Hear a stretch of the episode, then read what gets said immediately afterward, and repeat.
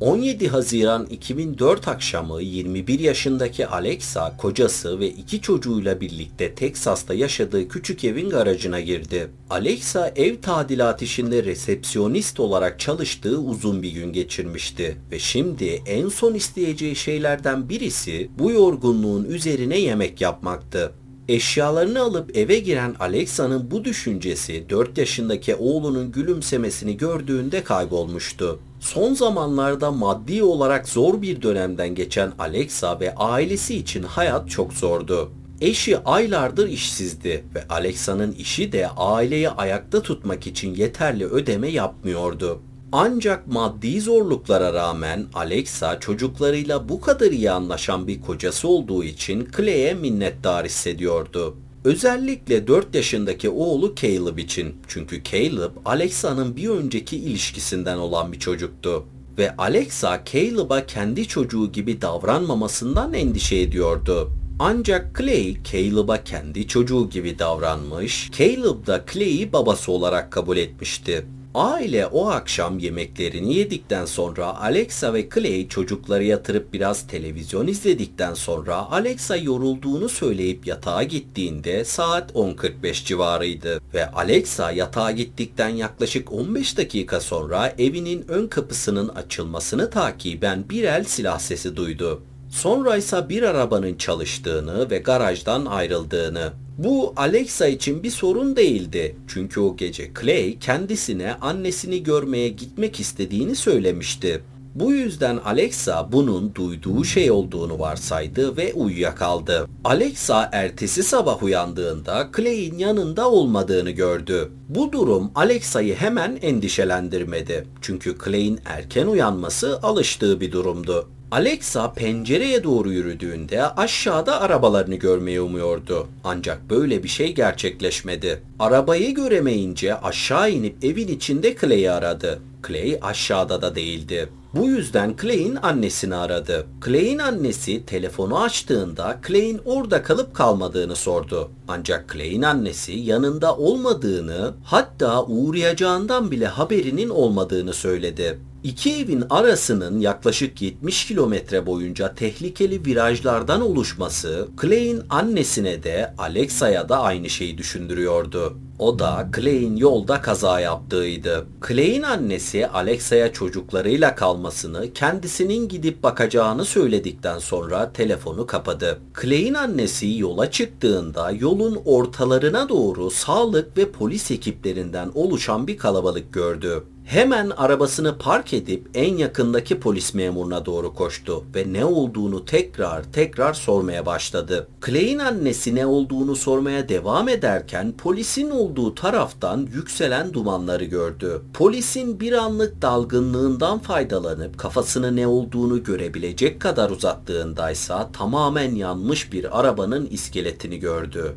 Bir süre daha polis memurundan cevap almaya çalışsa da polis memuru yanan aracın kime ait olduğunu bilmediği için kesin cevaplar veremiyordu. Bu yüzden Clay'in annesi hemen arabasına binip Alexa'nın yanına doğru sürdü. Oraya vardığındaysa Alexa'yı da alıp kaza alanına getirdi ve iki kadın da tamamen çıldırmış durumda polislere sorular sormaya başladı. Alexa kazanın olduğu yere geldiğinde araçtaki yangın artık kontrol altına alınmıştı ve Alexa arabanın olduğu tarafa baktığında aracı tanımıştı ya da araçtan geri kalanı. Alexa bu gerçeği fark ettiği anda aracın kapısını açan itfaiye ekipleri sürücü koltuğunda bir ceset buldular. Arabanın içindekinin Clay olmadığına dair son umutsa Clay'in şapkasına sürekli taktığı rozeti bulunduğunda yok oldu. Clay'in ölümü hakkında söylentiler yayıldığında Alexa'nın komşuları ve arkadaşları hemen harekete geçti. Hızla bin dolar nakit para toplandı ve para Alexa'ya verildi. Ayrıca komşular yemek bırakmaya ve buzdolabını doldurmaya başladı. Kasaba Alexa ve çocuklarının bu zor zamanı atlatmalarına yardımcı olmak için bir araya gelirken polisler Clay'in ölümüne neden olan bu kazanın tam olarak nasıl gerçekleştiği hakkında bazı sorular sormaya başladılar. Çünkü kaza sahnesinde bazı gariplikler vardı.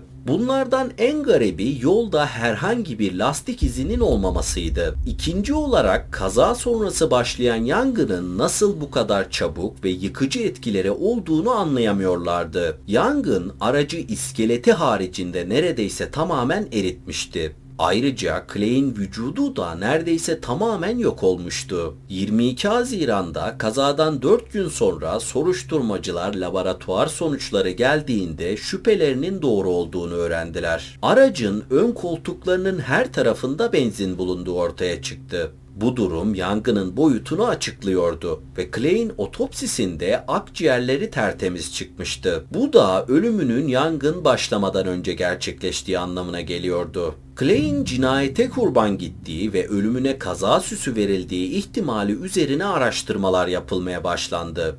Kasabanın içinde Clay'in ölümünün şüpheli olduğu ve belki de cinayet olduğu söylentileri yayılmaya başlandığında kimse şaşırmamıştı. Clay insanlarla rastgele kavgalar eden kaba bir adam olarak biliniyordu. Bu söylentiler ve gerçekler üzerine Clay'in hayatını mercek altına aldılar ve hızlı bir şekilde bir şey buldular. Clay öldürülmeden sadece 10 gün önce 7 yaşındaki bir kıza cinsel saldırıda bulunduğu suçlamasını kabul etmişti. Ancak bu davadan aldığı ceza son derece hafifti. 30 gün hapis ve denetimli serbestlik. Mağdurun babası Clay'in hafif cezasından dolayı çok öfkeliydi. Hatta ölümünden sadece birkaç gün önce Clay'i öldürmekle tehdit etmişti. Dedektifler hızla kurbanın babasını bulup sorgu için karakola getirdi.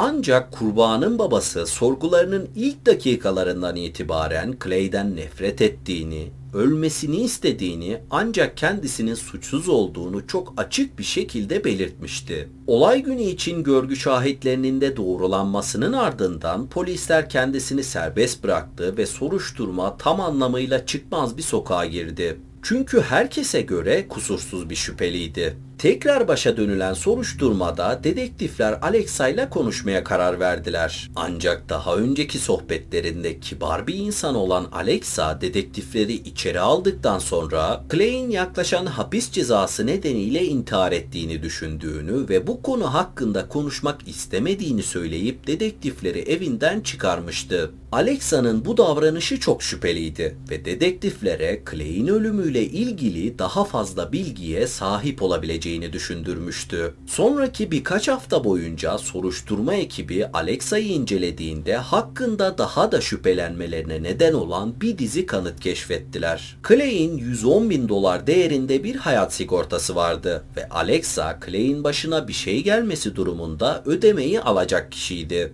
Clay'in ölümünden sonra Alexa'nın ödemenin mümkün olan en kısa sürede yapılması için sigorta şirketiyle sürekli iletişim kurduğu öğrenildi. Ayrıca polisler Alexa'nın komşularıyla konuştuğunda Alexa'nın kocası öldükten sadece 3 hafta sonra tekrar bir adamla görüşmeye başladığını öğrendiler. Ancak tüm bunlar ne kadar şüpheli görünse de kendisini Clay'in ölümüyle bağdaştıran bir kanıt yoktu. Clay'in ölümünden birkaç ay sonra polisler hala Clay kimin öldürdüğünü, nasıl öldürdüğünü bulamadığında soruşturmalarını sadece Alexa üzerinden yürütmeye karar verdiler. Çünkü anlattığından fazlasını bildiğine kesin gözüyle bakılıyordu. Alexa üzerinde 24 saat bir gözetim başladı ve başlangıçta Alexa'nın tüm davranışları çok rutindi. Alexa uyanır, çocuklarını okula hazırlar, işe gider, ardından çocuklarını bakıcıdan alır, çocuklarıyla eve gider ve çocuklarıyla yemek yedikten sonra da yatıp uyurlardı. Ancak gözetime başladıktan 6 ay sonra 3 Aralık'ta Alexa nihayet rutinini bozmuştu.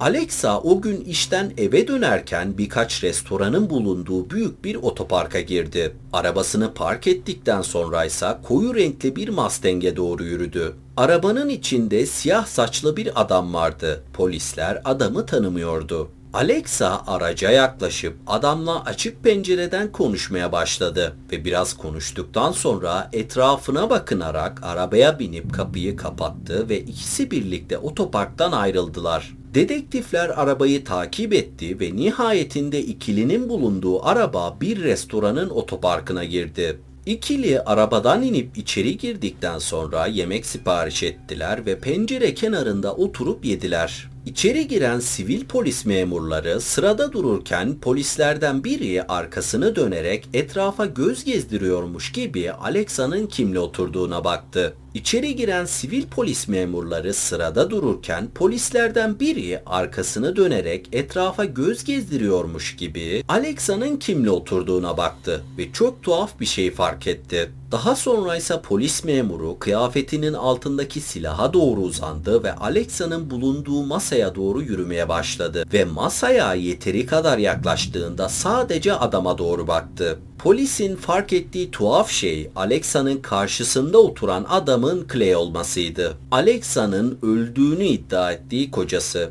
Clay sadece sarı saçlarını siyah boyamıştı. Alexa ve Clay, Clay'in cinsel saldırı suçlaması nedeniyle hapis cezası almasından kaçmasından ve 110 bin dolarlık hayat sigortası poliçesini almak için ölümünü düzenlemişlerdi. Yanan aracın içinde bulunan ceset Clay'in bir mezarlıktan çıkardığı 81 yaşındaki bir kadına aitti. Mezardan çıkardığı kadını aracına atmış ve aracını yoldan çıkartıp ateşe vermişti. Alexa ve Clay, Clay'in ölümünü düzenledikten sonra planları işe yaramıştı. İnsanlar Clay'in nasıl öldüğünü sorgulasa da ölümüne inanmıştı. Ancak 3 haftalık bir ayrılıktan sonra Clay ve Alexa birbirlerinden daha fazla ayrı durmak istemediler. Clay saçlarını siyaha boyadı ve ikili evlerinde tekrar ilişkilerine devam etti. Alexa ve Clay sigorta dolandırıcılığı suçlamasından suçlu bulunup Alexa 20 yıl, Clay 30 yıl hapis cezası aldı. Ayrıca Clay şartlı tahliyesini ihlal ettiği gerekçesiyle bu cezasına ek olarak 20 yıl hapis cezası aldı.